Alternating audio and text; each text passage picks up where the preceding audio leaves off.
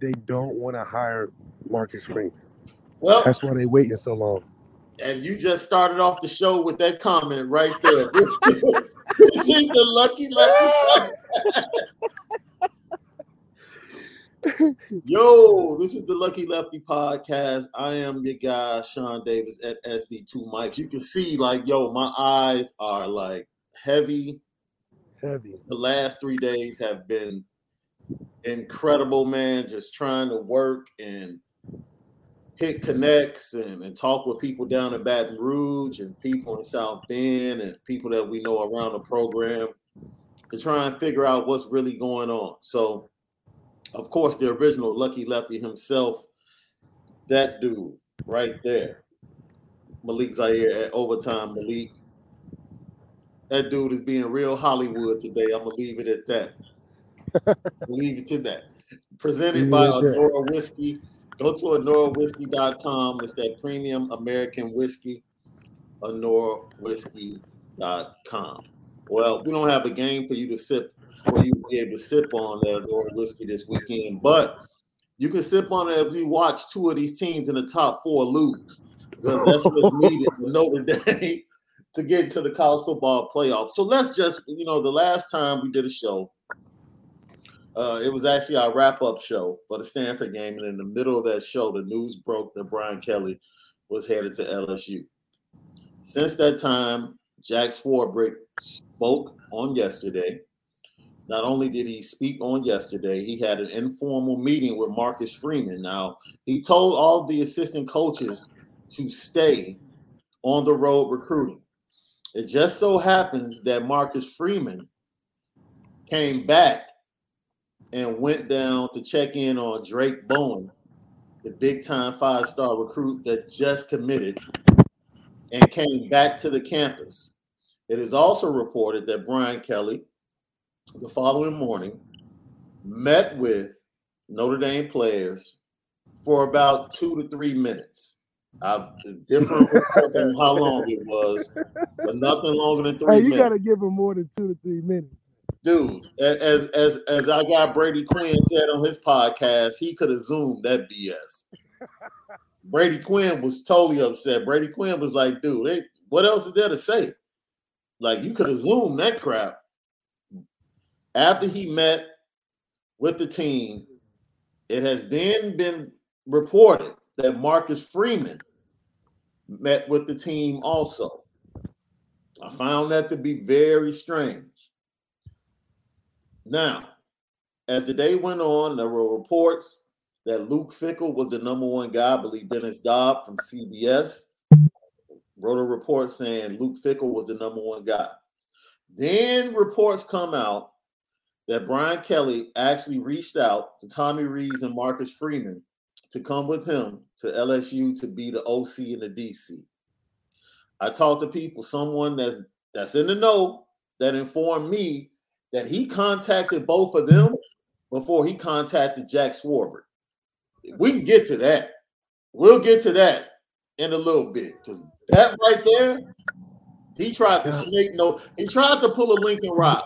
Yeah, he tried to get a Lincoln off. He tried to pull tried a Lincoln, to get Riley, a Lincoln off, He's but he wasn't gangster enough to pull it off. Wasn't gangster enough to pull it gangster. off. He tried though. He tried. Then we find out that Matt Bayless was retained by Notre Dame, Good. which goes a long way into kind of dispelling what we're hearing with Luke Fickell. We'll talk about that. I have to credit the guys over Irish Breakdown for really breaking down that part of the story earlier today and last night. Now, today, news broke early today that Marcus Freeman is meeting formally with Jack Swarbrick. This is the formal meeting. He's had informal conversations. Let me tell you something. Jack Swarbrick, and you started out the podcast yeah. saying what you're saying. Yeah. We have fans that are commenting right now. We're going to get to your comments, and I'm going to give Malik the floor so he can reiterate what he started the podcast off with. I truly believe that Jack Swarbrick has been put in between a rock and a hard place. Yes, yes, because Jack yes, Swarbrick yes. had every intention of moving this out to beyond the college football playoff, and there were guys on his list that he wanted to go talk to and interview. And it wasn't Marcus Freeman. Let me it tell you something.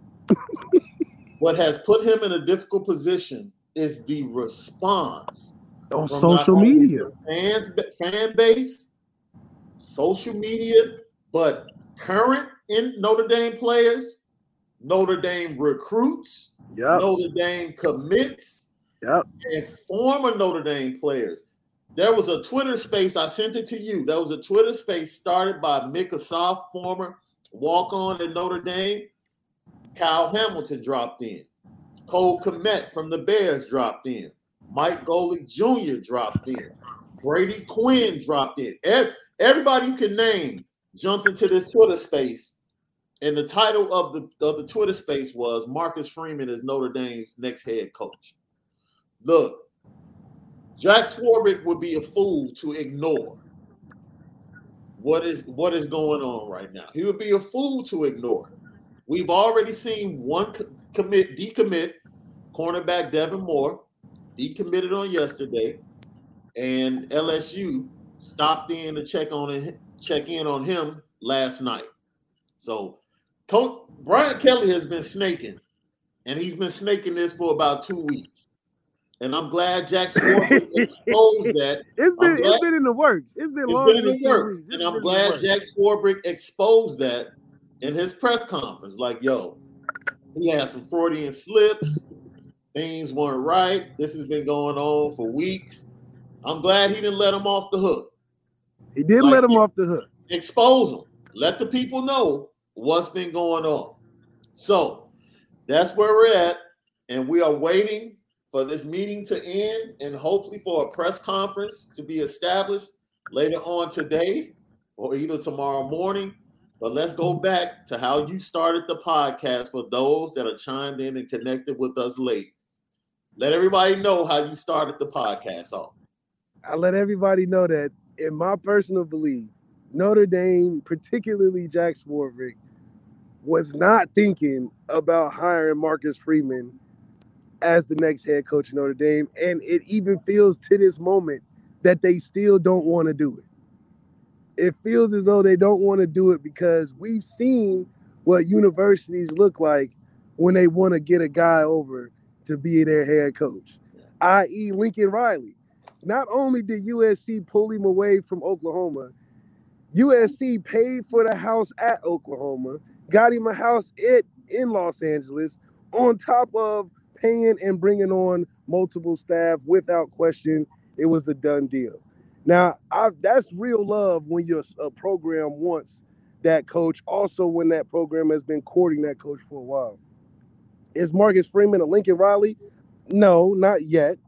But does Marcus Freeman have the intangibles and the the the, the makeup and the ingredients of what an upcoming superstar young head coach is?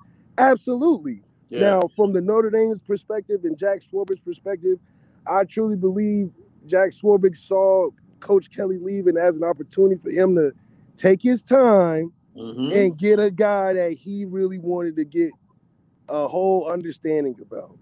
I think the beautiful thing of social media, the fan base, and people having a voice that can be heard is the people spoke. Notre Dame spoke. I'm going to just say it was Notre Dame because this is a Notre Dame versus Jack Swarbrick. Notre Dame spoke on who they wanted to be the next head coach.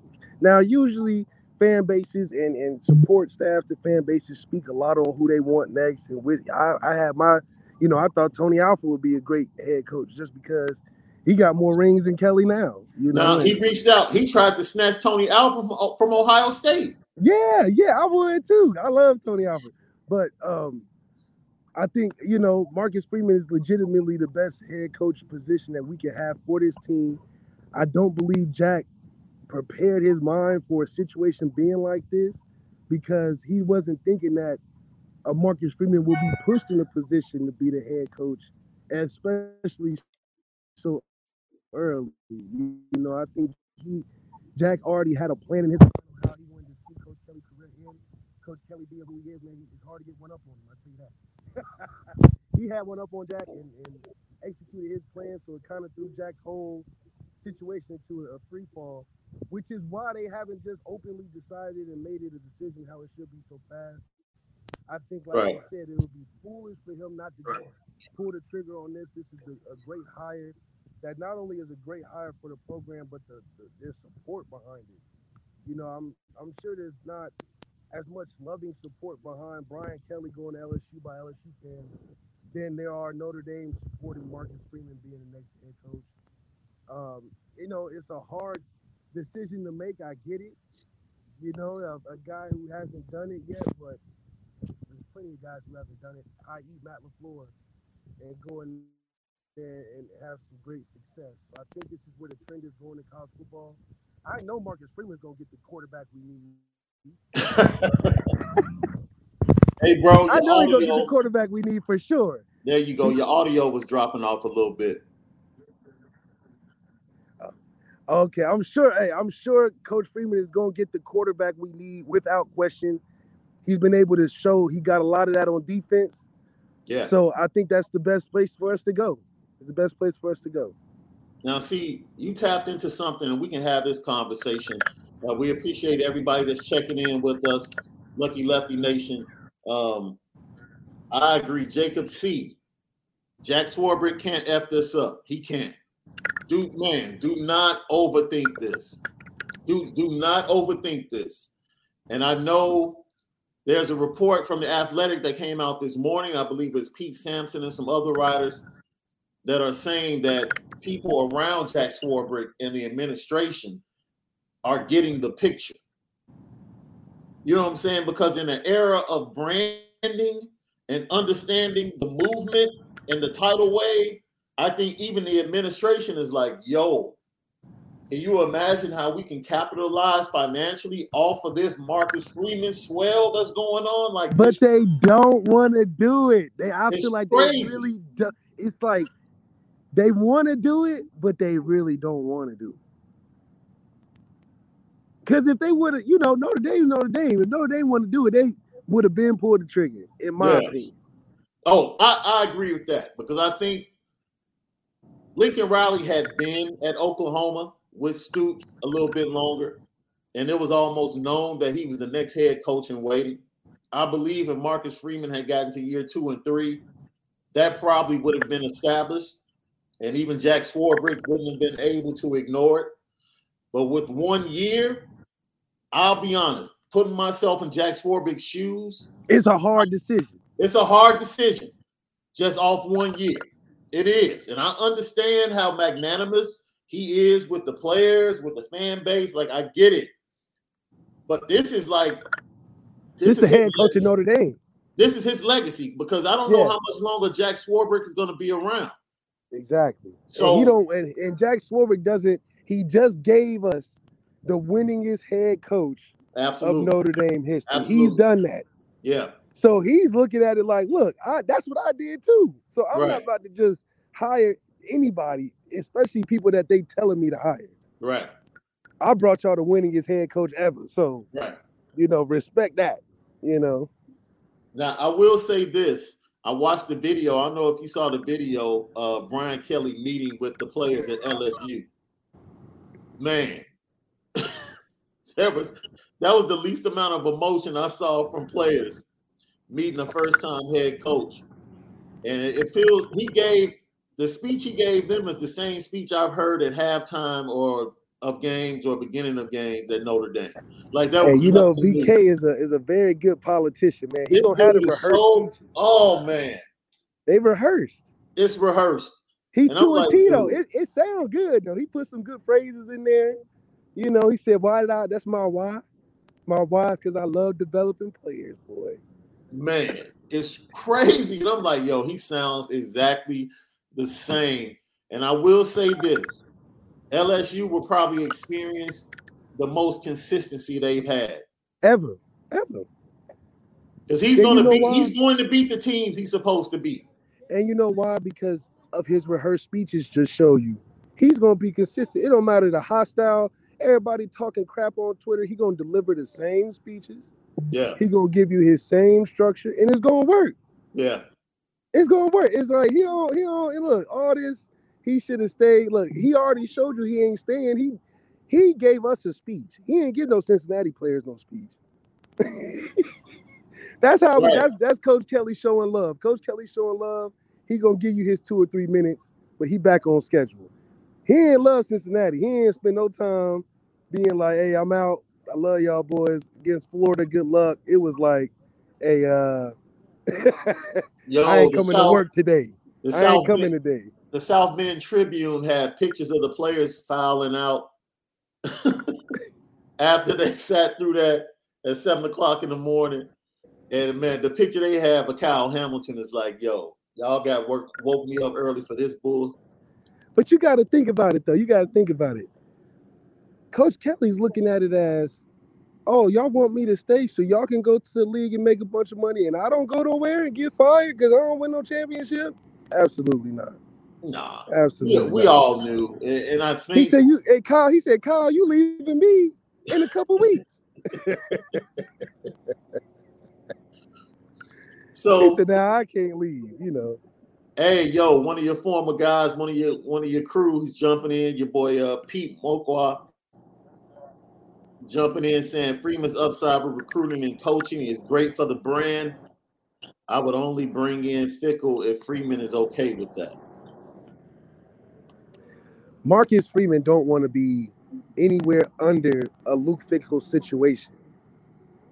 Why would come on? Why would he? Yeah. Why would he? And yeah, he wouldn't would want he? to, and I wouldn't want him to. I wouldn't want yeah. him to. Yeah. I would I wouldn't want Marcus Freeman to be put through that. Why? So we look at Notre Dame, right? Let's just look at the current situation. Last night, Notre Dame fans were all panicked because Gary Barta came out and said the situation with Notre Dame not having a coach might actually be an issue if they are in the discussion to make it into the college football playoff. See, that's Dude, disrespect.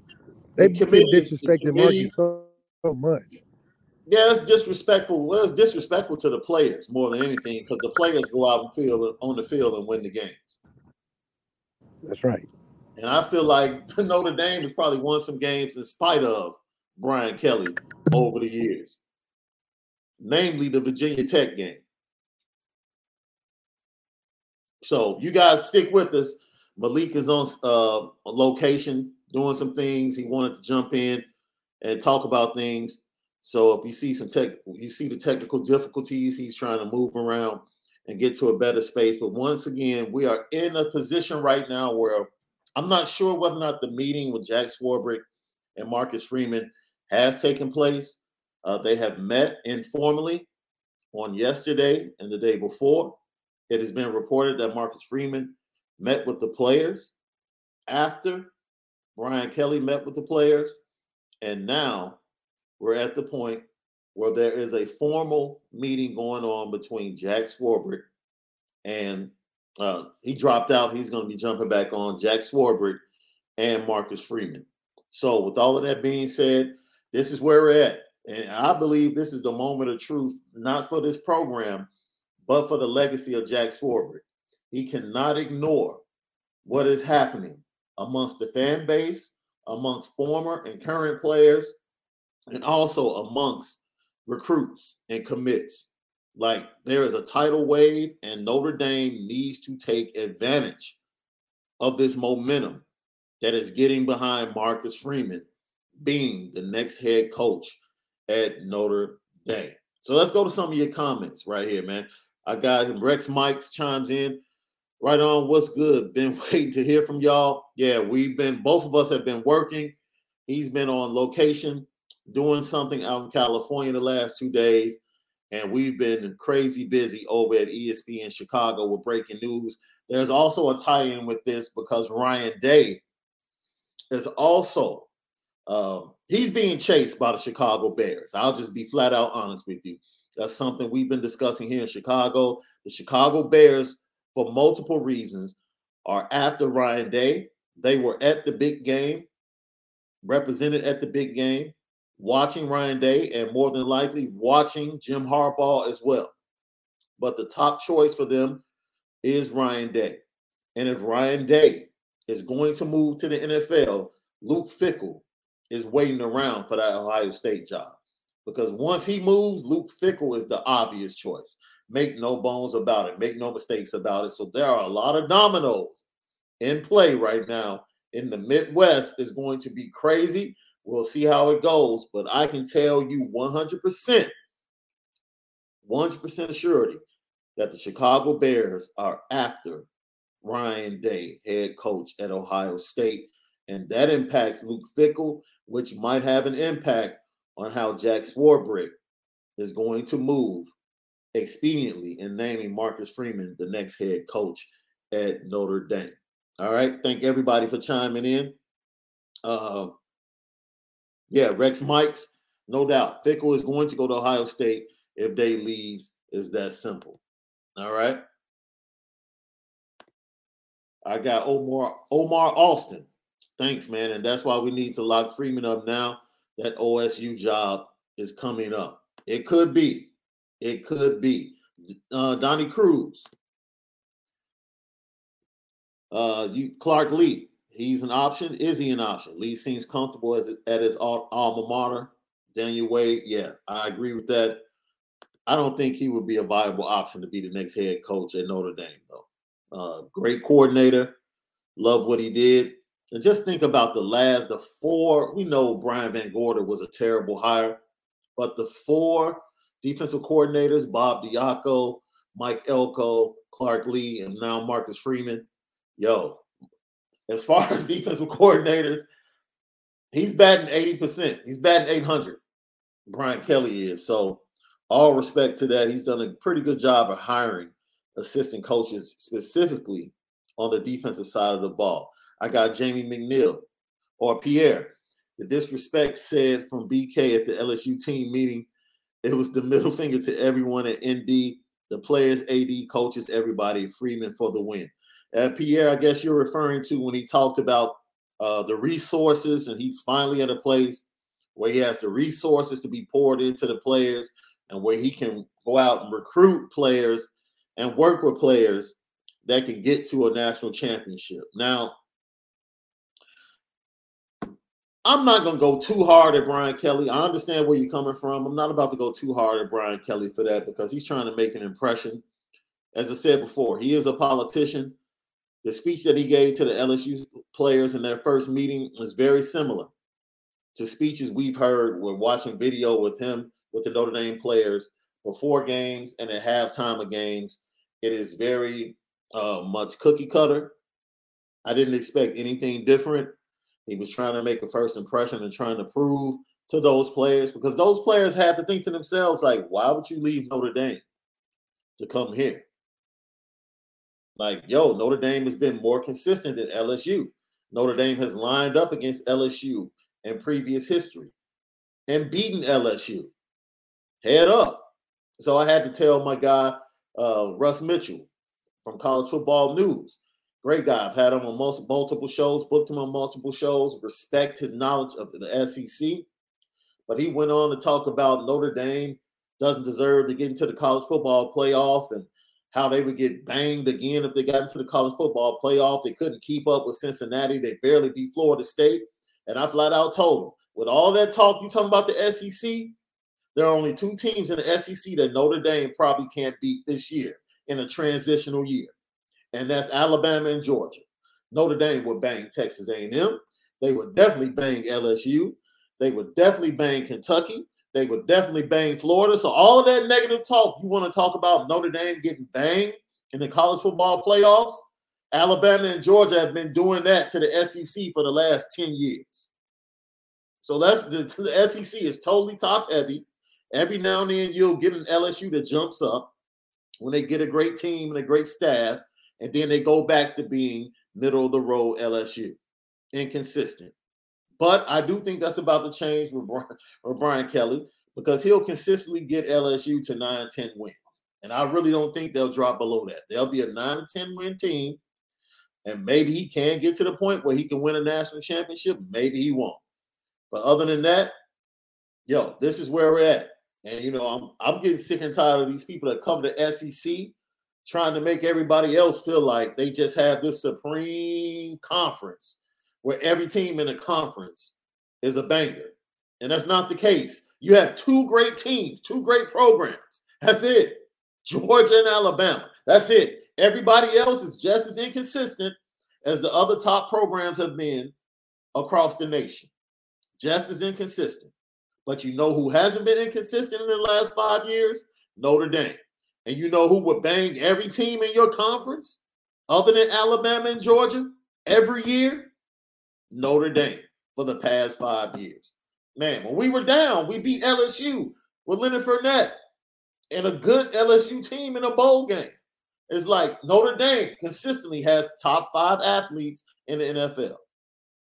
So all of that stuff about Notre Dame doesn't have talent, can't recruit talent, and all of that crap Brian Kelly was talking to the players. He was trying to make a good impression.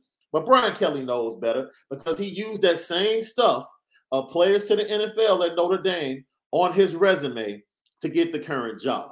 He used winning consistently and getting the two college football playoffs at Notre Dame to get the current job at L S U. So Brian Kelly and those players and the rest of the Southeastern Conference knows that Notre Dame is still one of the best jobs and still one of the best programs in America, bar none. That's it. Let's get to it. Sean Hunter, absolutely. We are in deep. That's the way, man, we should have so much bravado as a fan base, so much confidence and swag as a fan base coming off of what just happened. We're in a good position. Uh, Anthony Solomon, I am not sure Alabama would beat Indy this year. I disagree.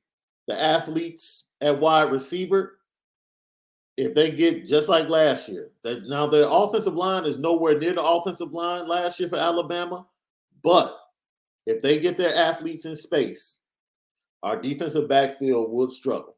The same way they struggled against North Carolina, the same way they struggled tackling against U S C.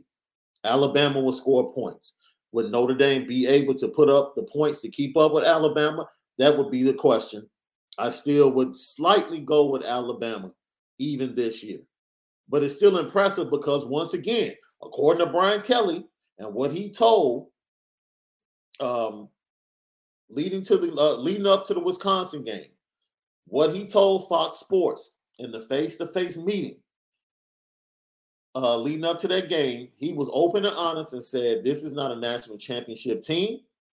This is a transitional year, and we're building to the team that's going to win a national championship. That's what he told Joel Klatt, face-to-face. That's what he told him. So if that's the case, and a non-championship team at Notre Dame can still be favored over eighty percent of the S E C, what does that say about the S E C? Just plain and simple. Let's get to it. Pierre. Swarbrick doesn't pick Freeman. He would have essentially burned the house down. Players would leave like they're running for pharaohs. D C gone, O C gone, shaking my head, no brainer here. I think Devin Moore decommitting was the first one like, yo, let's wait and see. I'm going to wait and see what they do. Because I think Devin Moore probably comes back into the fold if Marcus Freeman is named the next head coach. Um,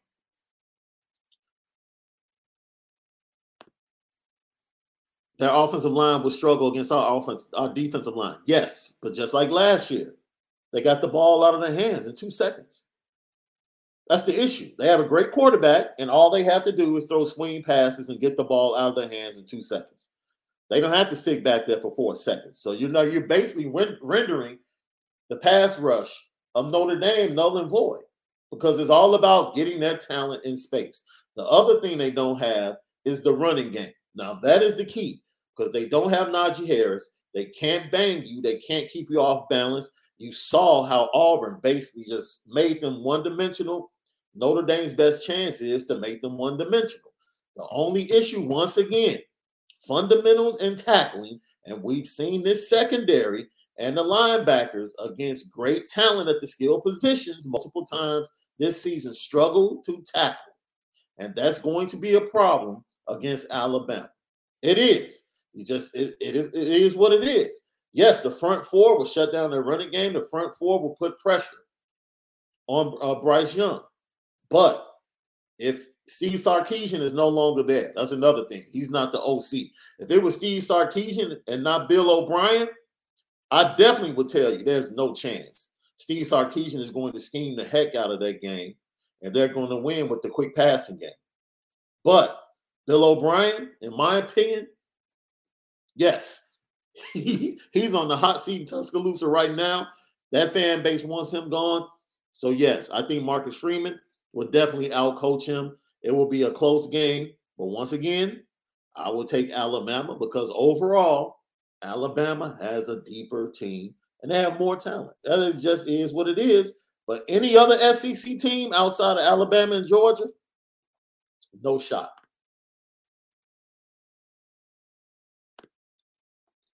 P K four N D, thank you for chiming in. And I got Malik said he's just trying to find a better spot, better location. He'll be jumping back in. Everything falls apart in, internally if if uh, Freeman is not hired soon. You guys are absolutely right. I agree with you right there. If he is not hired soon, if he does, if they don't come out of this meeting today with a press conference set and ready for at least tomorrow morning, and they allow this to linger on, man, I don't know what else to say. I don't know what else to say. But this is where we are. Uh, let's get a couple of more comments. We're, we will be back on later on tonight. We just wanted to jump on real quick with you guys because we weren't able to jump on last night. We're going to jump on and give you a full two hours tonight. Hopefully we'll have an announcement that Marcus Freeman is the next head coach of Notre Dame. My guy Daniel Wade, he's talking to Michael Johnson, responding to Michael Johnson. And what he just said is fitting Kelly went to L S U. Tigers don't change their stripes after all. That's funny. I like that. Shout out to our guy Pete, one of the realest podcasts about N D football out there. Go Irish. We appreciate you, big guy. Thank you for everything you did for the program. Thank you for supporting Lucky Lefty Podcast. Our guy Caesar. Man, let me try. I'm, I'm going to take a, a good shot at this. Pinelilo. Caesar Pinelilo. I hope I got it right. If I didn't, type in the pronunciation so I know you're a new listener and subscriber. Paid attention to Brian Driscoll. Keep up the good work. I want Freeman as N D coach. Thank you, Caesar, man. Those are our big brothers in this game, this podcasting game. You'll see me over at Irish Breakdown uh, later on this week. We'll be talking about some things, and then I'll come back with my guy Malik and chop it up as well. Support. Go subscribe, share, and like both podcasts, Lucky Lefty Podcast, and also the Irish Breakdown. He also says, very well said when explaining the nonsense about the A C C lovers as the best conference. I, I think you meant the S E C, but yeah, the A C C is not getting any love. Um, P K four and D, I appreciate you, Sean. You're the best. First time seeing you apart from I B. Keep it unvarnished, man. I appreciate the love. Um, Adam Blair, shout out to you. Do you believe in the bottom of your heart Marcus will be our new head coach? No, I'm not going to say in the bottom of my heart. I know he should be the next head coach. Do I believe it in my heart? No, there are just too many things going on that feels like there's pushback from the administration um, and Jack Swarbrick that they're being resistant to everything else. That's clearly saying Marcus Freeman is the guy. And as I said, if I would, if I were in his shoes, knowing this is my legacy, this I already picked the guy that got us out of the mire and brought the program to consistency. And now this decision is the guy that's going to deliver the goods and be my legacy as an athletic director. It's a tough choice. And to give that to somebody that you've only known and been around for one year, and to give them the reins of one of the best jobs and programs in all of college football, maybe in all of sports, that's a difficult decision. Jack Swarbrick has a very difficult decision, but he can't overthink this. I understand being deliberate. I understand taking your time. I understand having multiple sit-downs and multiple meetings with Marcus Freeman, but Jack Swarbrick cannot overthink this. To me, it's a slam dunk, right? And I'm sure to many of you, it's a slam dunk. But, hey, I have to let him do his due diligence so that he can feel like he's made the right decision. And I think that's what he said in his press conference, right? Ultimately, this is about getting the right guy. That's what it's all about, getting the right guy. And that's what you want from um, Jack Swarbrick and the rest of the administration. You want them to get the right guy and for them to feel like they got the right guy so they can support whomever the coach is. If it's Marcus Freeman, I don't want them giving him the job with hesitant, hes- being hesitant or hesitancy, because then that's going to deal with the support. And then Marcus Freeman and the staff might not feel like they have the backing of the administration. The players might feel that, and then that affects on-field performance. I don't want that. I want everybody to be on the same wavelength and to have the same excitement about whatever move is made and whatever coach is hired. And let's go forward and take the next step as a program. Uh, Jamie McNeil. Exactly, Sean. Jack needs to fill the hole now. If it doesn't work out, he can find his forever coach in a few years when he is in control of the t- timing of the change. Well, see, that's the thing.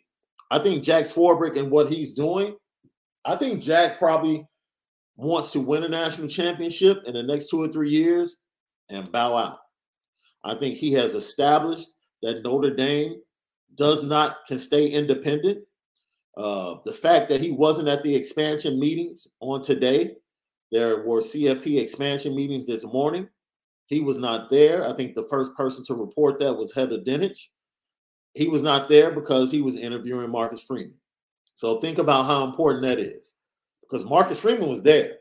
So he could have flown to the meetings this morning and then come back this afternoon and met with Marcus Freeman. He has the private jet. He has the P J.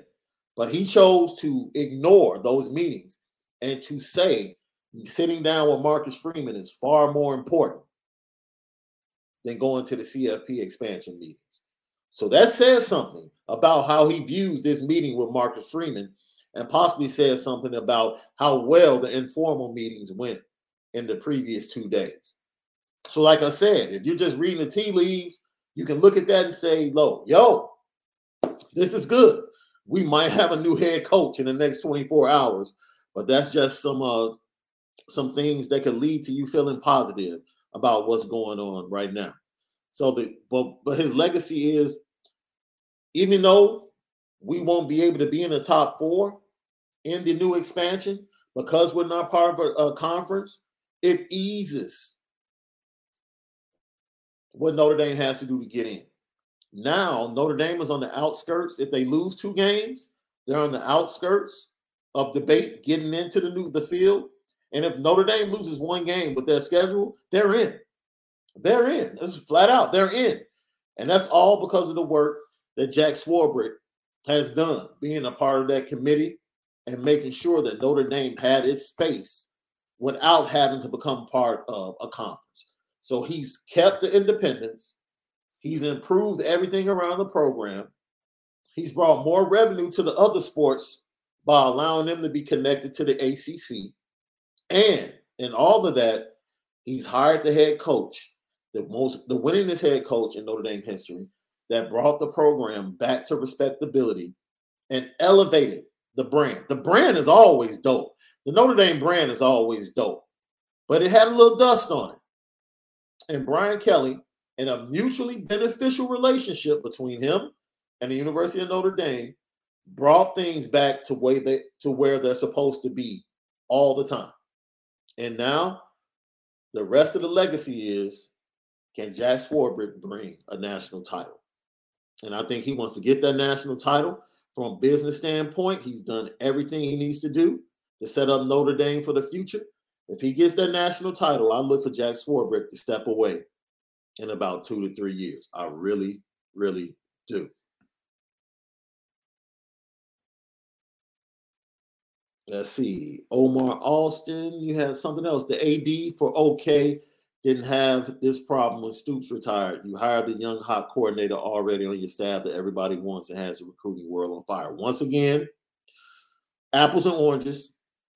Uh, Lincoln Riley had been there more than one year, had built a relationship, and could be trusted by the A D. So they didn't need to meet over multiple days for him to feel secure in the decision. That's why I have no problem with Jack Swarbrick being deliberate, not in the process, but being deliberate in the process of hiring Marcus Freeman, because it's only been one year. It's only been one year. And that's not enough to hand the reins over to a guy when you're talking about a program like Notre Dame. That's not enough. So you have to do your di- do your di- due diligence with him. And if he's doing that over the next two or three days, I'm fine with that. As long as it leads to a press conference with him being the head coach, I'm cool. But we pointed out that Luke Fickell thing, he's going to have to wait. And I don't think with the early signing period coming up and this momentum and the brand and actually Notre Dame being an underdog, because nationally a lot of people are upset that the Brian Kelly move is impacting the players. And Gary Barta, like, gave Notre Dame even more momentum, because now you see people outside of the program actually feeling bad for Notre Dame and its players. So take advantage of all of this. Hire Marcus Freeman, yo, and, and make it happen. Let's get on this road to a national championship. Let's see. Pierre, you had something else? The timeline is not in his favor. Destroy the foundation on a new coach. Go through a rebuilding process four years or build on what you got and then some and get the championship in two to three years. Oh, I, I don't disagree with that. Those are the two outcomes that he's looking at. But once again, you would much rather the administration and the athletic director to feel comfortable with their decision. The worst thing you can do to Marcus Freeman is hire him because of the fan base and what the players are saying, and the administration and the alumni are hesitant. That's not going to work, because everybody has to be pulling on the same rope. And everybody has to be walking the same way. And that would be a disservice to the players, the recruits, Marcus Freeman and his staff, if he's only hired for those reasons. And they, meaning Jack Swarbrick, the alumni, and the administration, are not one hundred percent behind the hire of Marcus Freeman. If they're not one hundred percent behind it, don't do it. As much as we don't like it, that would be worse than actually bringing him in. I mean, hiring somebody else. I would rather hire somebody else that they want than to give Marcus Freeman a bad deck or a bad hand in this poker deal, in this poker game. Don't give him a bad hand. Give him the best hand he should have and the most support that he should have, as any Notre Dame head coach should have. You don't want that. You need everybody on the same wavelength. What's up, D-Rock Irish? My God. That's right, Daniel Wade. I see him in there. His Stoops will be paid three hundred twenty-five dollars to coach him. Man, boy, that's nice, right? Like, I'm retiring. I got a nice gig doing the pregame show on Fox, and you want to throw me three hundred twenty-five dollars just to kind of like settle things down and coach the bowl game, which is basically me standing back and letting the other coaches coach practice, and let's go out here for the bowl game and play. Yeah, that's that's a nice that's a nice month of work. You're basically getting three hundred twenty-five dollars for a month's a month full of work. Anthony Solomon, Marcus Freeman is not like the majority of coordinators. He is an old soul in maturity. Most people around the program have said, said that. I totally agree with that. And uh, when I was on Irish Breakdown the other night, I spoke about how he is respected, especially here in Chicago, because that's he was drafted by the Chicago Bears. He was on the practice squad. He played a couple of games and got injured, and that's why his N F L career was cut short. And then he went into coaching, and his first coaching uh, bit or opportunity was really doing film work here in Chicago when he was on the practice squad. That's where he cut his chops, and then he moved on to the rest of his career. So he is well respected in N F L circles, not just college football, but N F L circles as well. D-Rock Irish. This is, yo. I think this one right here. Is this the one? You guys are sending me so much. I'm trying to keep up with it. D-Rock Iris, the leadership of most of these coaches are already in place at N D. Pull the trigger. Hey, D-Rock, I don't know. Everybody's on the same page. I'm just telling you, it's easy to say that as a fan. But when you are given the responsibility over something as precious as Notre Dame football, you don't make, you don't pull triggers quickly. You just don't. You do your homework. And you're one hundred percent behind your decision. That's all we're saying. He has to do his homework, and he has to fully vet Marcus Freeman. He has to, because it's only been one year. He has to. He can't take the word of the players. He can't take the word of administration. He can't take the word of Brian Kelly. He has to get to know this man for himself. You saw how he spoke glowingly of the friendship he had with Brian Kelly. And I would venture to say he wants the same type of relationship. Maybe not a friendship, but a very good relationship with whomever the next head coach is going to be.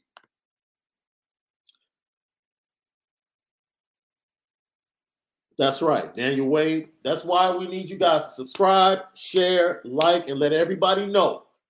Go to Lucky Lefty Pod on Instagram and Twitter and subscribe and let others know to subscribe, because once we get to a certain amount of subscribers, we can receive super chats. We actually talked about whether or not we wanted to open it up to be receiving on Cash App and all of that. No, we want to put in the work.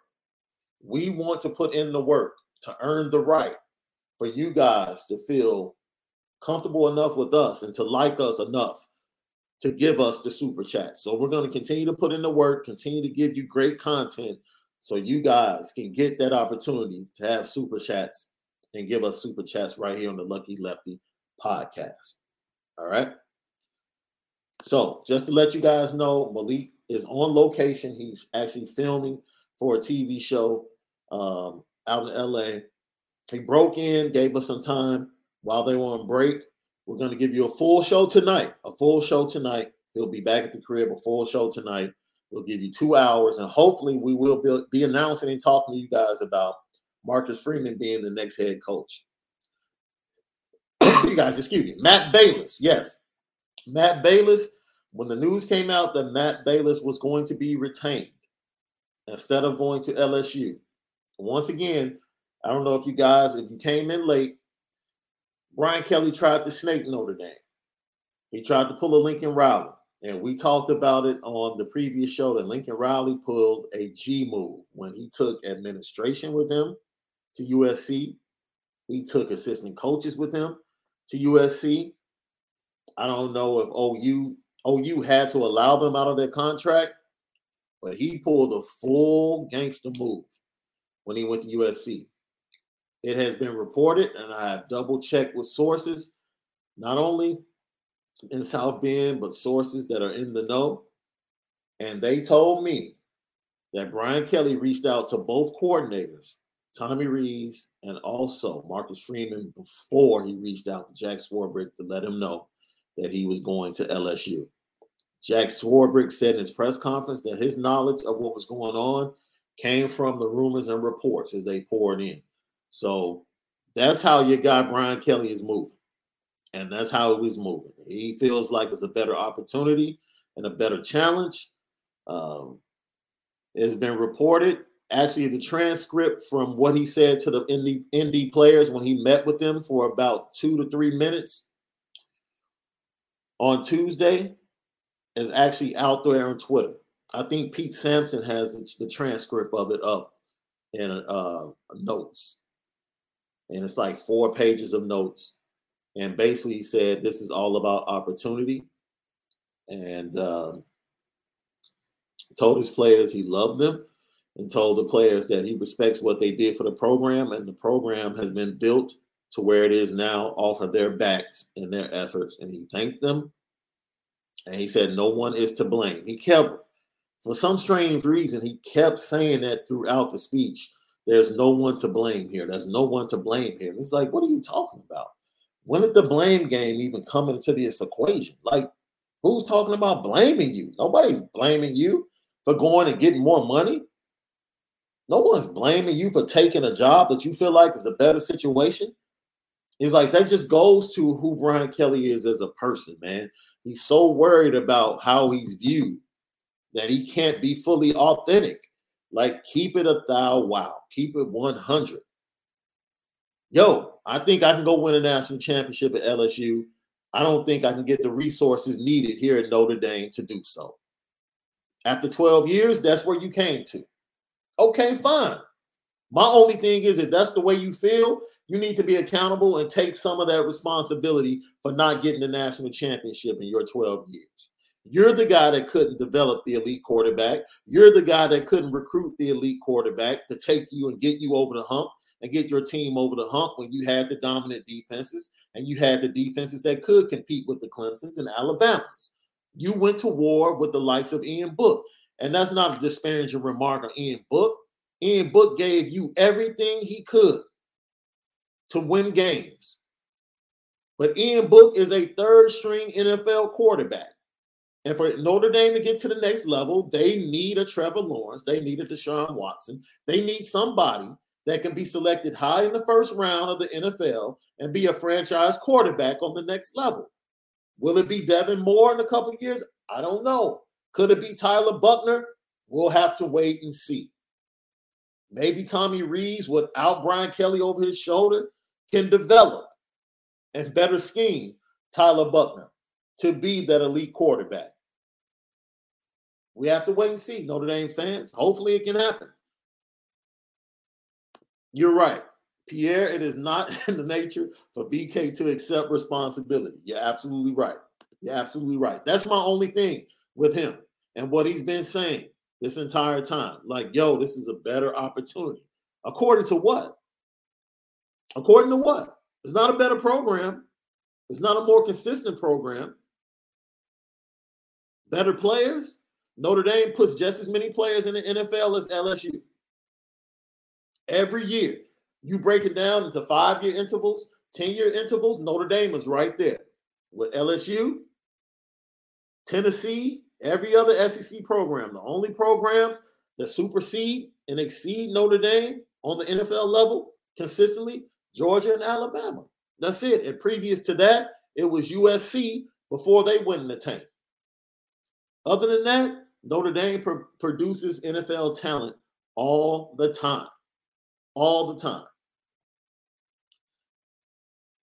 My God, Daniel Wade, winning is hard. Yeah, that's what that that is what he, he says. Winning is hard. Look, he's such a cliche, man. And it, it makes me sound like I'm ungrateful. And I think Notre Dame fans feel the same way. It's like you we've been walking on eggshells about what to say about Brian Kelly. Because if you speak the truth about what you really feel, and it's not just about this situation, because because most of us has, have felt these emotions leading up to this day and previous years. And if you'll be honest about how you truly feel right now, it might come across as being a hater, being bitter, being jilted at the altar, being left. And it's really none of that. It's just really the frustration of everything you felt and how he's moved and what he said and confirming what we've all known. Like, everything that we felt like we knew about Brian, Brian Kelly, in spite or just in spite of the wins and in spite of the consistency, has been proven in the last forty-eight to forty-eight hours. It's been proven. And now we know what we're dealing with. He, he, he, he doesn't want to take any responsibility for not being able to develop an elite quarterback at this program. Just plain and simple. You recruited Ian Book. You recruited Bl- Brendan Clark. If Phil Jakovic wasn't good enough, you recruited him. You recruited him. So now you're trying to make it seem like Notre Dame wasn't good enough. The players that you get in Notre Dame, they weren't, they weren't good enough. But somehow, some way, Marcus Freeman comes in, and the first week he's on campus, he sends out offers to guys that you and your staff for eleven years would have never tried to get. He had that much confidence in the brand of Notre Dame. Marcus Freeman, an Ohio State guy, a guy that coached at Cincinnati, had enough confidence in the brand that is Notre Dame and knowing how many players go to the N F L from Notre Dame, he had enough confidence in that brand to say, yo, we need to go after these five-star guys. What are we doing? What are we doing? Matter of fact, he brought guys from Cincinnati with him to put into the recruiting part of the program to say, yo, we have to step it up. We have to change our view. We have to see these five-star guys as guys that need to want to come to Notre Dame because they'll be more than just N F L guys and five-star guys. They'll be full, complete citizens. When they get to the N F L, they'll know how to handle their money. They'll know how to handle their brand because they've done it here and they've seen as an independent how we handle our own brand without being connected to others and without having to share our revenue. There's nothing better than being at Notre Dame and being a great player. You get to see how to run the rest of your life. There's nothing better. At least that's the way I would sell it to my son if he was being recruited by Notre Dame. And that's the way I would sell it on the road. Like, look, there's no other program that's going to show you how to plan your life in three years better than us. You're good enough to go to the N F L. We all know that. But what we're going to give you, no other program can give you. How to develop beyond just being that great athlete. We're going to show you how to take that and take it to even greater heights at Notre Dame. There's no other program in America that can do it better than Notre Dame. That's the selling point. That's the brand that Marcus Freeman believed in the first week he got here. And that's why those offers went out to the likes of Keon Keating and Tyson Ford. Guys that Clark Lee, Mike Elko would have never targeted. Why? Because they believed in the narrative of Brian Kelly. We can't get those guys here in Notre Dame. Notre Dame. Bull crap. Bull. Bull. And when you have a guy, now this is what, this goes back to Pierre, D-Rock Irish, Rex Mikes, and everybody that's saying pull the trigger. That's the main reason Jack Swarbrick needs to pull the trigger. Because you have a guy that believed in the brand more than your head coach. He believed in the brand more than your head coach did. That goes without saying. For that reason, he should be the next head coach. Immediately, he should be the next head coach at Notre Dame. That's just facts. That's facts. Let's see. What else are you guys saying? Are you, man, Rex, I'm telling you, man, one hundred ten percent. Are you, t- what? I'm not even a salesman, right? And salute to everyone out there that live having to get up and get people to buy their products each and every day. I don't take that for granted. That's a difficult task. But let me tell you something. It's nothing easier to sell. It's all this narrative about how cold it is in Indiana. Kids don't want to come to cold weather. They want to play in warm weather. All of that stuff, man. Look, Notre Dame has something in the bag to sell. It's like when I was a kid, right? You had to have a snow cone stand for me to come to your candy store in the summertime here in Chicago. Because if you didn't have a snow cone stand, I don't want your candy. I'm going to walk two blocks down and go to the candy store that has the snow cones outside so I can get my snow cones, I can get my Chico stick, I can get fifty pieces of penny candy and two bags of sunflower seeds. That's how I broke up my two dollars and still had change for the next day. Real talk. That's how I, man, that's how I had my candy for the week. But you had to have that snow cone. There's certain things that Notre Dame has in the bag that attracts everybody to Notre Dame that nobody else in college football has. They don't have it. And that's what Marcus Freeman saw from afar off. He saw it when he was at Cincinnati. Because if he didn't see it, he would have taken the more money and the prestige of the S E C and run with that job. But he immediately saw the brand, the power of the brand, and how it would impact youngsters. We're not even talking about people like us that buy tickets and merchandise. He's talking about teenagers. He saw the impact it could have on teenagers. And he hit the road running. He hit the ground running. And that's the type of guy you need at the head of the program, a guy that believes in the brand. If you don't want to have a guy that believes in the brand, then go get go get a Luke Fickell. That as soon as Ohio State opens up, he's bouncing. Go get him.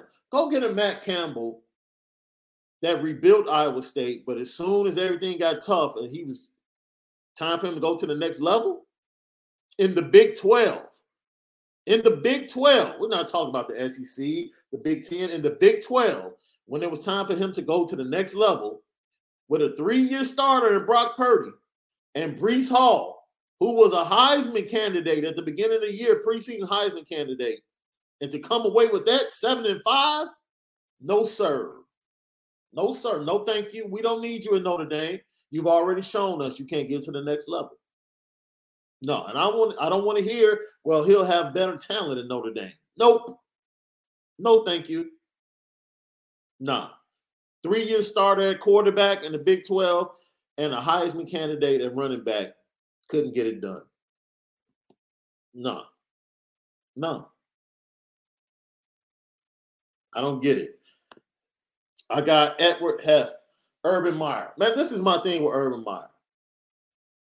He's not on my list, right? He's on Malik's list.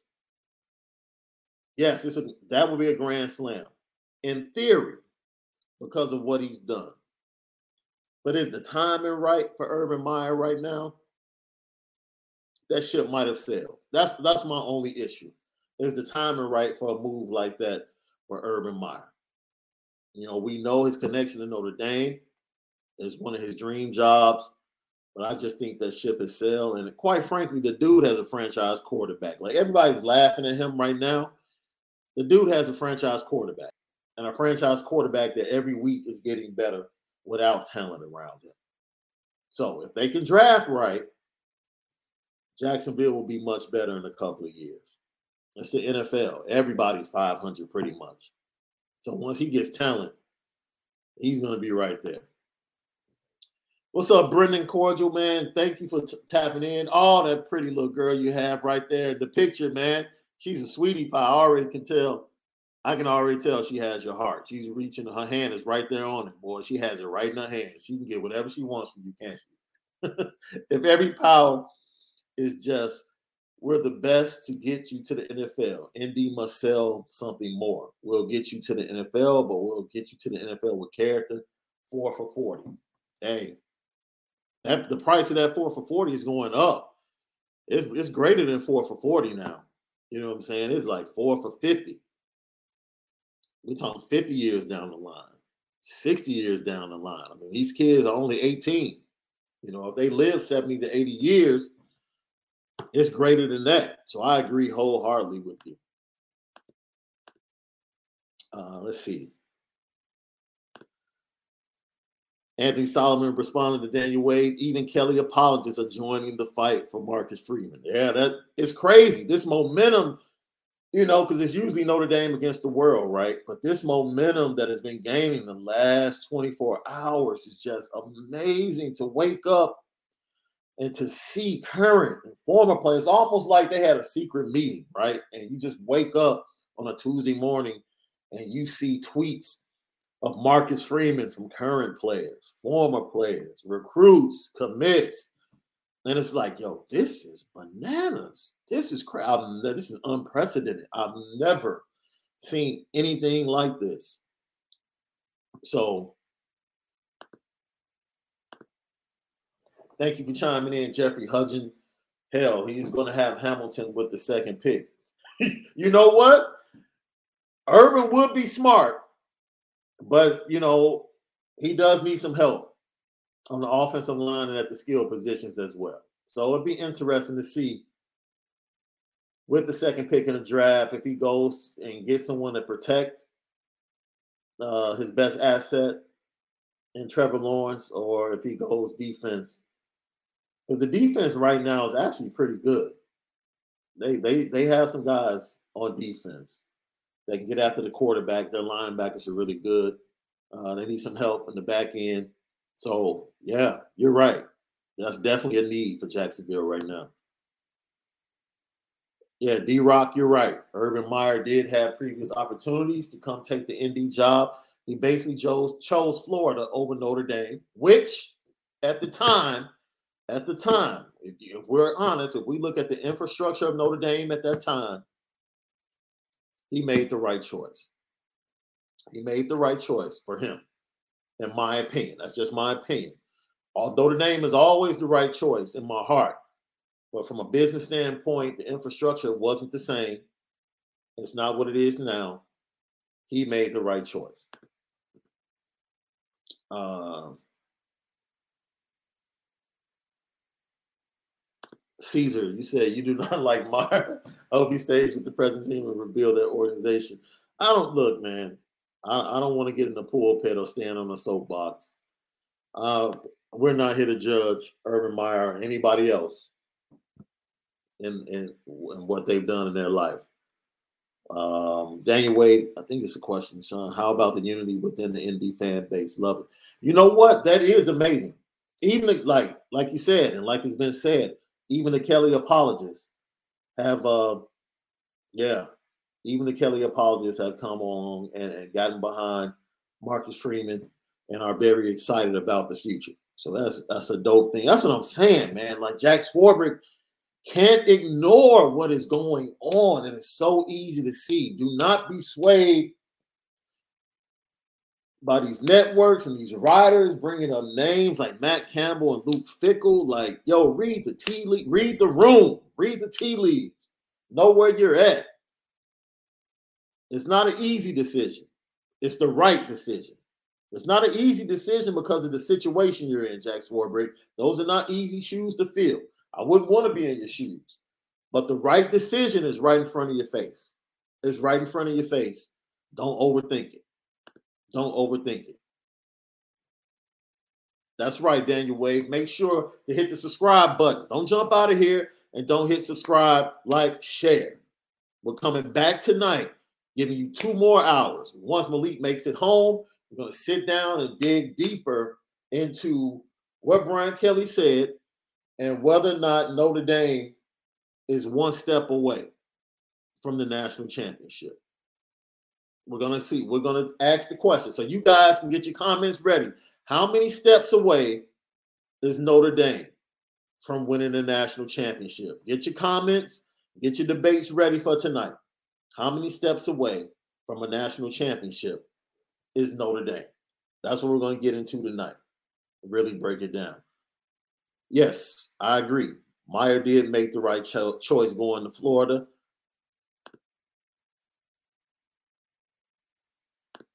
Yeah, the world, whole world watched Notre Dame get catfished by Kelly, so of course they want to see us get a fair shake. You know what?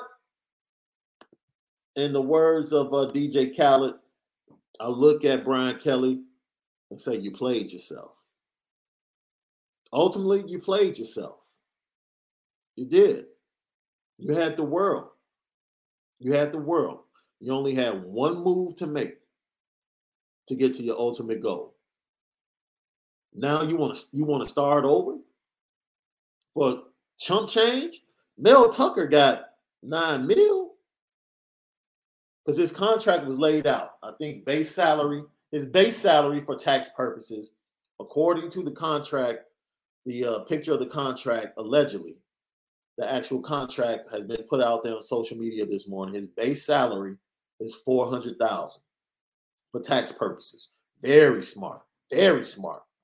And then other attributions or other con- contributions, I'm sorry, to Brian Kelly. Each year, I think the first year is nine, then it goes up incrementally by a small percentage every year until it gets to the final year, where I think he's about nine point eight. in the final year of the contract. So, and then under that, they were saying that there are other ways, whether it be I R A, trust, you know, I'm not a big financial guy, but I, the contract pretty much read out that they can contribute to other areas rather than just giving it directly to him if he chooses to do it that way. And allegedly, allegedly, that is the actual contract that has been put out on social media today. Uh, I'll tweet it out from the Lucky Lefty podcast, Twitter, Twitter and Instagram page a little bit later, but I did see that.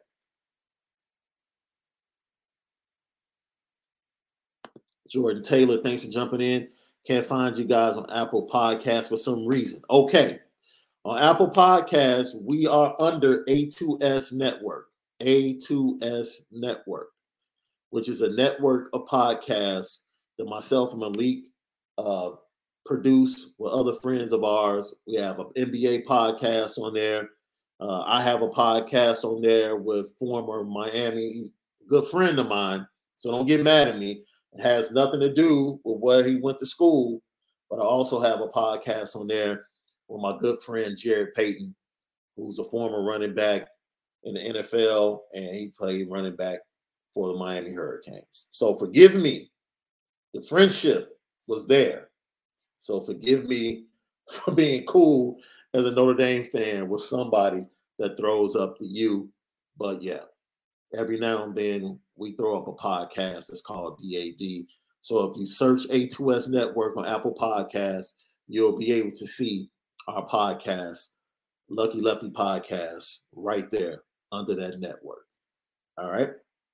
And I also have a, um, it's a Chicago White Sox podcast because I'm a big White Sox fan here in Chicago, but it's also a Major League Baseball podcast. Matter of fact, we'll be, we'll be recording one tomorrow because the lockout happens today, and we'll talk about free agent signings and the White Sox doing absolutely nothing.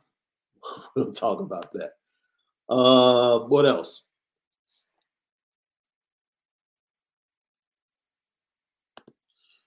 Okay, Caesar. In my opinion, when you don't like someone, it's not judging. We are adults, and none of us are perfect or is perfect.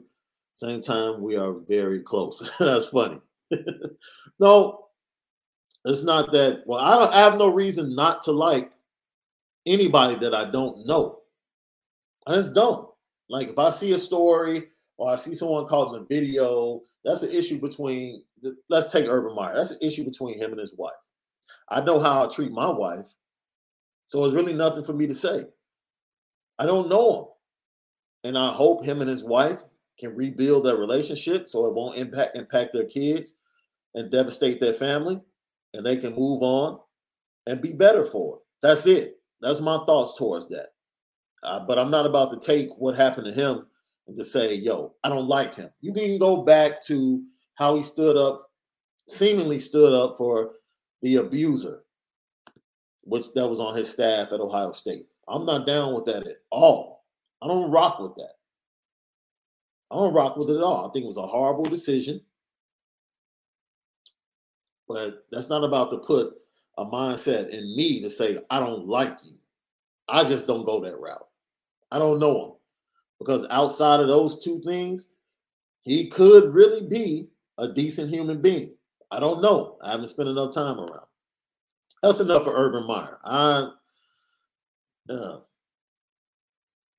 uh, let's see.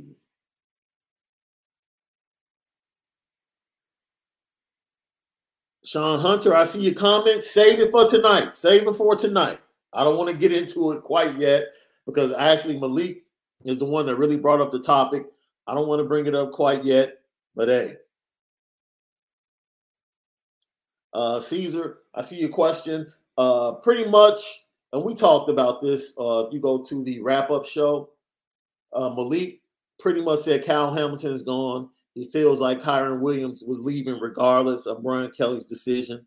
And Uh, Isaiah Foskey is the only one that we really don't even know how this will impact his decision. But once again, based upon the wave of the the wave and the direction everything is going, Isaiah Foskey will come back just for Marcus Freeman. The way players have been reacting, I can see Isaiah Foskey saying, look, I'm going to put my name in an N F L draft to see the feedback I get, so I can know what to work on, I can become better, and become that first-round draft pick that I want to become. And I'm going to come back and rock out with my guys and play under Marcus Freeman. I can definitely see him doing that.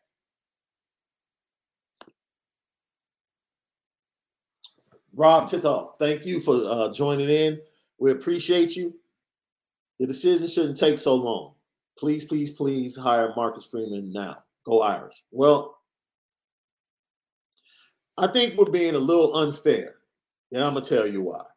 All right? Everything is not – we understand we live in a world where everything is fast. First of all, Marcus Freeman came back specifically to recruit. Yeah, he was scheduled to meet with Drake Bowen. He did that. Right? That was on Monday. Monday night, we hear rumors. Everything happens. Marcus Freeman is contacted. Tommy Rees is contacted. Matt Bayless is contacted. Then Jack Swarbrick is contacted. Okay? Everything is going crazy. Right? Jack Swarbrick said he has agents calling him immediately, candidates calling him immediately, checking in. And not only does he have to do that, but he has to sit down. He has to craft out what he wants to say and the direction that he wants to take. He has to set up the press conference. This stuff doesn't, this stuff isn't stuff you just do in five minutes. This is a multi-million dollar brand. You take your time. And we might feel like, oh, it's that it's simple. No, you take your time.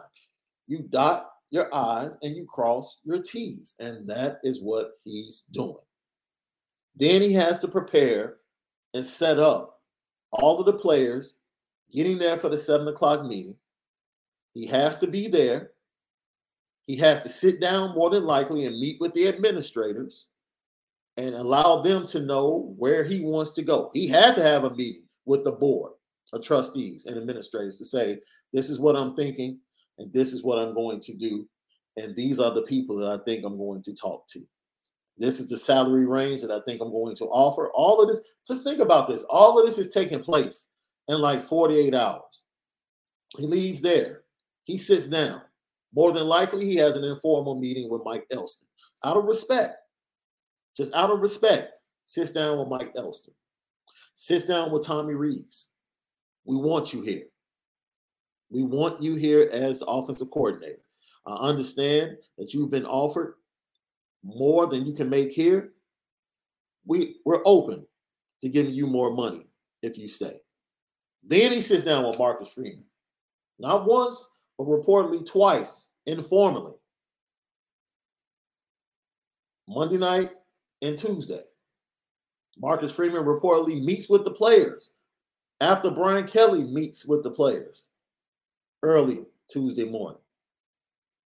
Jack Swarbrick then leaves there, has to go through his list, has to do the normal things that he does. Don't we just don't forget about the normal things he has to do every day. Then he has to make the decision. I'm booked to fly to the C F P expansion meetings. Man, do I make these meetings? If I don't make these meetings, then I have to call ahead, let them know I'm not coming. But still, I have to make myself abreast of what's going to be talked about because I can't allow Notre Dame not to be represented. So in some way or fashion, I have to talk to someone and say, yo, this is how we feel about this. This is how we feel about that. Notre Dame is going to be represented in the room, even if I'm not there. All, these are all the balls he has to juggle in the last two days. So we have to be, we really have to be fair. Then he has the press conference. He wins that, in my opinion. Because the swag I want to see from him, like, yo, we're Notre Dame. We're good. We're going to be okay. We're going to go get the next head coach that's going to lead us to the national championship. That's all I wanted from Jack Swarbrick. That's all I wanted. We got it. And now we're here. News breaks early this morning that he's spending the day with Marcus Freeman formally. This is the formal interview. Formal interview, you talk about things that might have concerned you from the previous conversations. You get a better understanding. And you bring up salary and staff. So if they're in there hammering out salary, Marcus, who do you want to bring on the staff? Do you are you cool retaining Tommy Rees? Are you cool retaining Mike Elston? Who do you not want on the staff? If this is the conversation, it takes time. It takes time. This is not a rushed conversation because he's getting to know a guy he's only known for one year. That's it. He's only known him for one year. This is not Lincoln Riley in Oklahoma, where he was around for multiple years and everybody in the program fell in love with him. No. One year. So we're being a little bit unfair to Jack Swarbrick saying, yo, hurry up.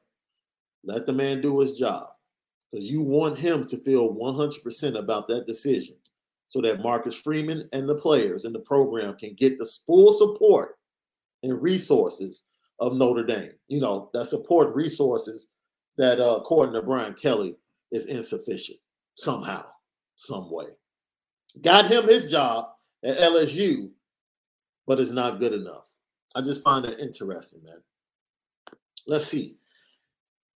You guys are keeping me in here, man. Greek in East two oh six. Freeman at head, as head coach makes the most sense. If he isn't, he's gone, either to L S U or if we hire Fickell instead, Freeman goes to Cincinnati to be the head coach there. Make Freeman head coach, retain Rees, and hire a D C with head coach experience. Only thing I will push back on a little bit is Marcus Freeman is not going to L S U. I've heard from people and I've seen reports that he is a tad bit upset with the way Brian Kelly did things and how he alienated his assistant coaches in the process. So I don't, I don't see him joining a staff where Brian Kelly is the head coach. I don't see it. So share, subscribe, like, let us know how you feel. We'll come back later on tonight, give you two hours, and we're going to talk about, hopefully, Marcus Freeman being the next head coach. And also we're going to get into how many steps is Notre Dame away from winning a national championship. That's all. I see your response, Rob. Let me get to it. Your response, understand, Sean, about the time to be well spent, but the longer to make the decision, do we not run the risk of him going to O S U or other jobs? Well, first of all, let's be honest. If it get past, if this goes past Thursday or Friday, Marcus Freeman, in my opinion, is not going to be the guy. That's a clear sign. Clear sign, right? Because if you hear Gary Barta and you heard him say, look, not having a head coach might be an issue in that room if Notre, Chan- Notre Dame has a chance. Excuse me. You have to think about that as Jack Swarbrick. So by Thursday or Friday, if Marcus Freeman is the guy and he feels that he's comfortable with that decision, it needs to happen no later than Thursday or Friday so you can have him in place for the C F P dis- decision on uh, Sunday morning, at, uh, early afternoon.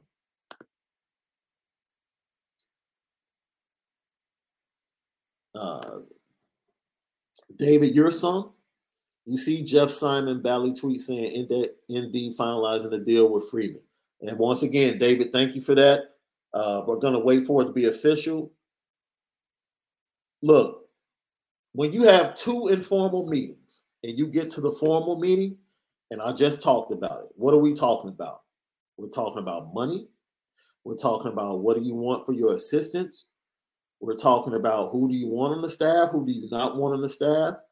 We're talking about infrastructure. We're talking about what do you want to do different, or what do you see things running different than they ran under Brian Kelly. These are the things you're talking about in the formal interview. Once again, what bodes well for today, Jack Swarbrick is one of the major power brokers in the college football playoff expansion. And for him to forego the C F P expansion meeting today to meet formally, once again, to meet formally with Marcus Freeman, that says a lot about where his head is, and it talks to the seriousness of the meeting. Because he can finalize this today with Marcus Freeman and head out to the C F P expansion tomorrow, tomorrow morning, because I believe they're there for three days, tomorrow morning after the press conference, naming Marcus Freeman the next head coach in Notre Dame. period.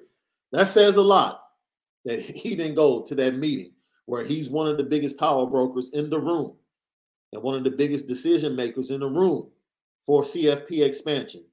For him to forego that to meet with Marcus Freeman formally, I'm telling you what's being discussed. Infrastructure. What's going to be done? Money. Money for your assistance. Do you want Tommy Rees? Because we want to keep him. Is that cool with you? We want to keep Mike Elston. Are you cool with that? This,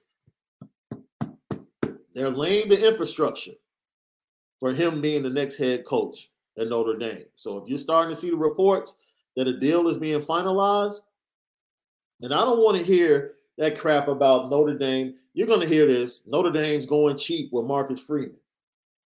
Look, he's a first-time head coach. When you're a first-time head coach at a big program, your salary is pretty much already slotted. You're not about to get Mel Tucker money, Brian Kelly money, Dabo money. Go back and look at Dabo's first contract at Clemson, because he was a first-time head coach that never had a job either. And guess what? That's around the range that Marcus Freeman should get in his contract, with incentives. With incentives. The man has basically been the spearhead for two top five recruiting classes in two thousand twenty-two and two thousand twenty-three. He's the guy at the forefront of that. There's nothing left to be said. Stay, Jeffrey Huggins. I don't know if you're asking me to stay. That's going to be hard. I actually have to go produce a show from six to eight. No, from six to nine tonight. And then I'm going to hop immediately back on here.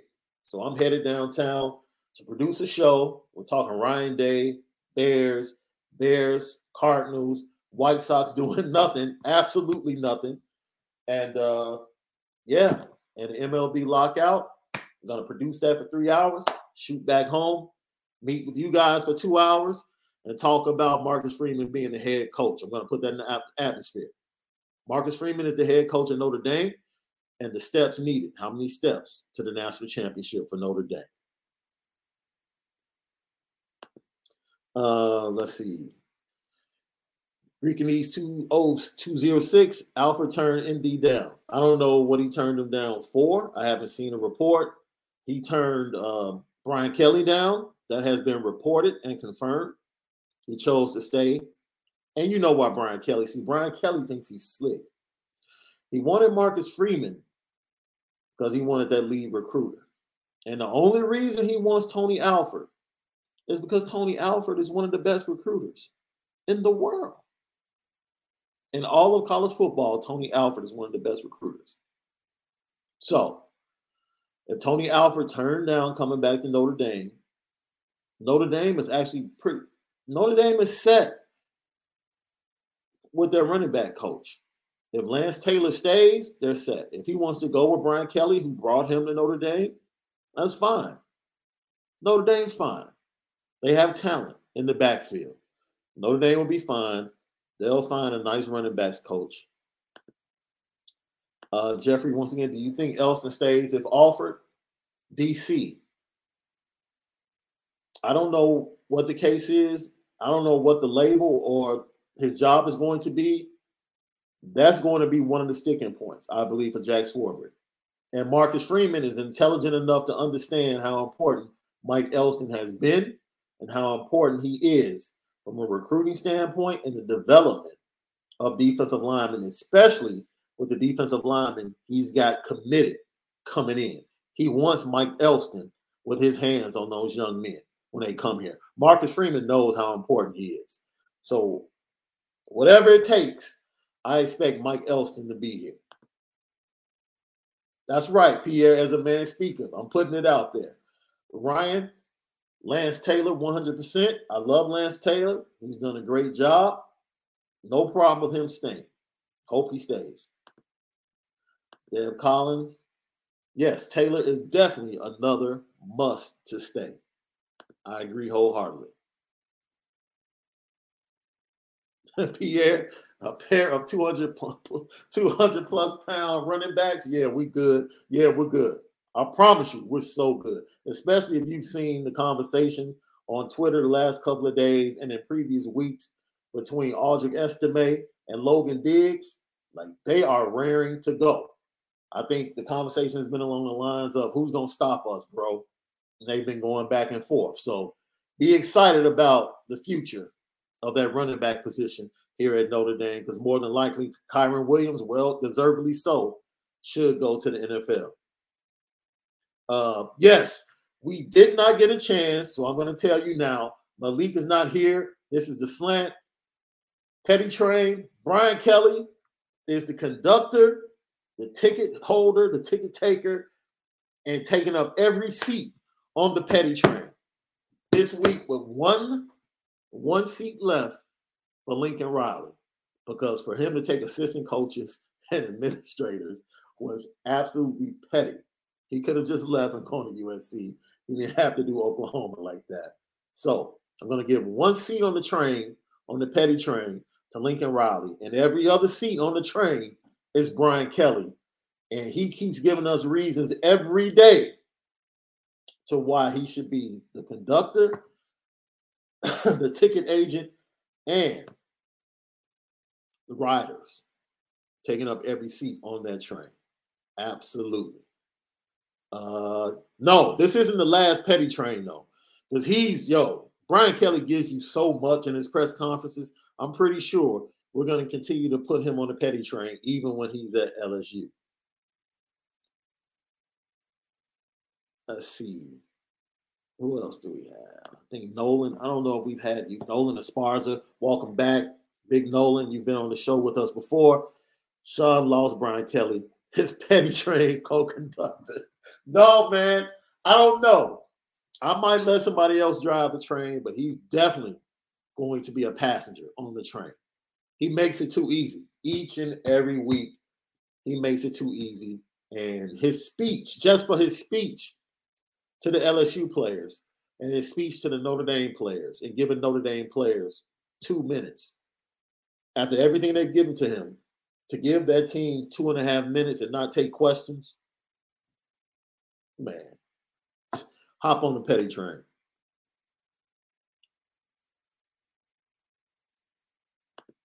Deb Collins, if it's Freeman, the football world is going to be put on notice. Yes, as you know, you guys, you know, I uh, write for Irish Breakdown, handling uh, predictions and also betting lines. That's what I write for Irish Breakdown, but I also hop on the podcast with Vince and Brian Driscoll every now and then, and we have had various discussions surrounding the fact that others in college football are waiting to see what happens, because the worst thing that they want, the, the, the worst thing they want to happen is Marcus Freeman to get this job, because they know how relentless he is on the recruiting trail. They know how good he is as a person, and they wanted Brian Kelly to stay in place as long as he could. If Marcus Freeman gets this job, yes, the college football world will be on notice. And I know for a fact that Oklahoma, Oklahoma is hot on this trail. The Oklahoma Sooners do have him on their short list to take over that program. Let's see, Bob, Bob Bordenaro just got on any rumors about the next coach. Um, we just talked about it, Bob. Uh, there are rumors that a deal, the reports out there only on social media. I've never seen, I haven't seen anything official. There are things out there saying that Marcus Freeman is finalizing a deal with Notre Dame. That is not official. We have talked about the fact that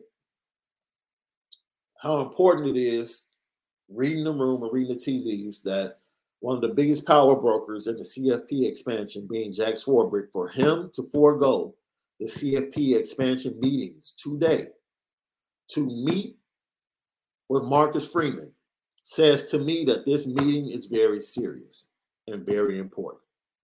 That's what it says to me. I don't know about anybody else, but to me, that makes it seem very important, and that they want to get a contract done and make him the next head coach. I could be reading into it too much, but that's just me. I got A J.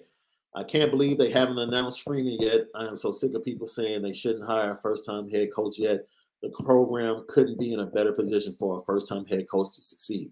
Hey, Jack Swarbrick said that. He said, when I hired Brian Kelly and I started this process twelve years ago, this program needed somebody that had experience and could rebuild because of where we were. Now, Jack Swarbrick's words, yo, we don't need that. And we can be open to a lot of different avenues. He also went on to say that he wouldn't name an interim coach, and anyone that did receive that tag would not be a candidate for the job. And a lot of people took that as, oh, man, Marcus Freeman, he's not going to get the job. No, basically what he was saying is, I'm not giving Mike Elston and Marcus Freeman, the two guys that will get interviews, I'm not going to give them that tag, because I want them to be prime candidates for this job. That's what he was saying. And people just took it the wrong way and ran with it. Omar Austin. Oh, that's what's up. I'm a White Sox fan since the Big Hurt was a rookie. Why are the White Sox sleeping during the offseason? I feel like Reinsdorf and Krause are back in spirit. I disagree. Uh, you can go to A two S Network. Check out our White Sox podcast. If you go to the last episode, me and my co-host Terrence Tomlin, who's a beat reporter for the White Sox from the Bigs Network here in Chicago, we said that Rick Hahn and the moves that he would make would be via trade. He's going to make the big moves via trade. And we knew that they wouldn't go out and spend money. Like, if you thought there's no reason to give Marcus Simeon ten years, but, yo, teams are rushing, and the teams that are rushing are desperate teams. The Seattle Mariners, the New York Mets, and the Texas Rangers. They're desperate, and even with the moves they've made, they're not better than the White Sox. They're not better than the Astros. They're still chasing the best teams in the American League. So my advice to you, quick side note, talk White Sox. Yo, be cool. Be patient. You have a great team, and there's no one in the division that's even close to us or that's made a move to get close to us. The White Sox will be fine. William Wolf, is it true that Freeman called out Kelly while he was addressing the players? If so, I love him even more now. William, that was something that has been thrown out there. As I said before, I don't know how it happened, but Marcus Freeman spoke to the team after Brian Kelly did. That has been confirmed. So I don't know about him calling Kelly out, but I know it was Brian Kelly. For two minutes, total time, I think it's been reported that the players spent twenty-three minutes in the room. Two and a half to three minutes went to Brian Kelly, and the rest, well, in my estimation, probably went to Marcus Freeman and Jack Swarbrick, who also spoke to the team.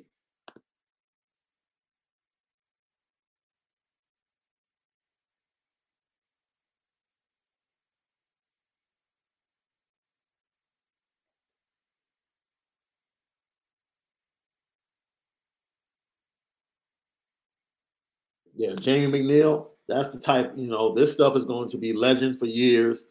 Maybe, you know, as players matriculate out of the program, they'll feel more comfortable talking about it on a podcast or something. But, like, Jamie, you're right. You're responding to William Wolf. Heard the same thing. Heard that they had to be separated by the players. But I have no real proof that it actually happened, which is why I said there's no way he's going to L S U. Like, Marcus Freeman was very adamant and speaking to everybody around the program, how irritated he was with Brian Kelly and his thoughts on Brian Kelly. Like, that's not the guy. He's upset because that's not the guy that he felt like he was coming to work for. Not that you made the decision to leave. You're doing it like this. Like, we were just all together in California. You could have let us know. Before we went out to recruit, you could have let us know. Gentlemen, this is what's going on, right? Because you can't pull that, you know, they L S U called me Sunday night. No, my brother. Mm-mm. Cats out the bag on that one. Nah. No, sir. You've been talking to them for a couple of weeks. Scott Woodward, the athletic director, and you, Brian Kelly, you have the same agent. So the conversations have been ongoing for three weeks. And Jack Swarbrick exposed that in his press conference. And you had a couple of Freudian slips. I want to find out what the slips were. But yeah, you slipped up. And Jack was like, okay, I see what you're doing. I'm going to let you ride out. Theodore C. Wozniak Senior, thank you, sir, for joining us. Jack is not a fool. He will offer Freeman the head coaching job. Uh, he's earned the job, and by tomorrow he will be announced. He is on the short list for Oklahoma. Yes, we just talked about that, Theodore. Thank you so much for chiming in. I agree one hundred percent with what you said. He is on the short list for Oklahoma, and I think Oklahoma super fan and also uh, podcast host uh, R J Young, who a lot of people know, he's all Oklahoma, one hundred percent. He was talking about that yesterday. I was tweeting back and forth with him about that yesterday because there was there were reports. Somebody posted um, some plane, some airplane uh, aviation plans of a plane leaving South Bend, headed for Norman, Oklahoma, and I had to throw water on that fire and let them know Marcus Freeman is on the ground in South Bend, my, my friend. You know, because we we have worked together over at E S P N when he was hosting weekends. Uh, there. So I had to let them know, nah, Marcus Freeman is not in Norman, Oklahoma. I know you wish that would be the case. Uh, it's not true. Yes. And, and Brent, Brent Venables, who was D C at Oklahoma, yo, that's it. That's an easy fix. That's an easy fix at Oklahoma. You know, he's a Stoops guy. He came up from under the Stoops. Stoops' disciple, he probably will make recruit better defensively there, make the defense much better. You know, whether or not he can get those great quarterbacks that Lincoln Riley was able to get and those great offensive linemen is yet to be seen. But, yes, the Venable move makes sense. Pierre, you crazy, my dude. Sean, the fire chief. I had to, man. I had to. You know, we're we're cool enough that we can we talk and go back and forth. He throws shade at Notre Dame every now and then. I'll throw shade at Oklahoma every now and then, and we have fun with it. But yeah, that dude is uh he's funny, man. I had to let him know, don't believe the hype. Marcus Freeman is not a norm in Oklahoma. So once again, I'm about to get out of here, guys, before I get fired from my other gig, man. You guys don't want that, even though that probably would lead to me spending even more time with you guys. You guys have been great. Lucky Lefty Nation. Once again, subscribe, share, and like Lucky Lefty Podcast. Follow us on Instagram and Twitter at Lucky Lefty Pod. And then stick with us and then go back. Even after this is over, go watch our previous show we did on Monday night and uh, get the intel from Malik Zaire when he was talking about the real reasons behind Brian Kelly. This is someone that played for Brian Kelly, was in that locker room and knows who he is. It was a great show. Go watch that. Or if you want to rewatch this, catch up from the beginning. If you came in late, do so. And we'll be back here with you guys tonight. Uh, Malik had to jump out. As I said before, he was on location filming a show out in L A. He's real Hollywood right now. You know what I'm saying? But he was on location filming a show. He jumped in. He gave us about fifteen minutes. But we're going to give you two hours tonight. And hopefully we'll be talking about Notre Dame hiring Marcus Freeman as their next head coach. So for everyone, I appreciate you, Spark fifty-two nineteen. Thank you so, thank you so much. And uh, I'll see you, Freeman two thousand twenty-five. Thank you all. Subscribe, like, share, and we'll be back here with our new head coach later on this evening. Lucky Lefty Podcast. We'll see you guys this evening.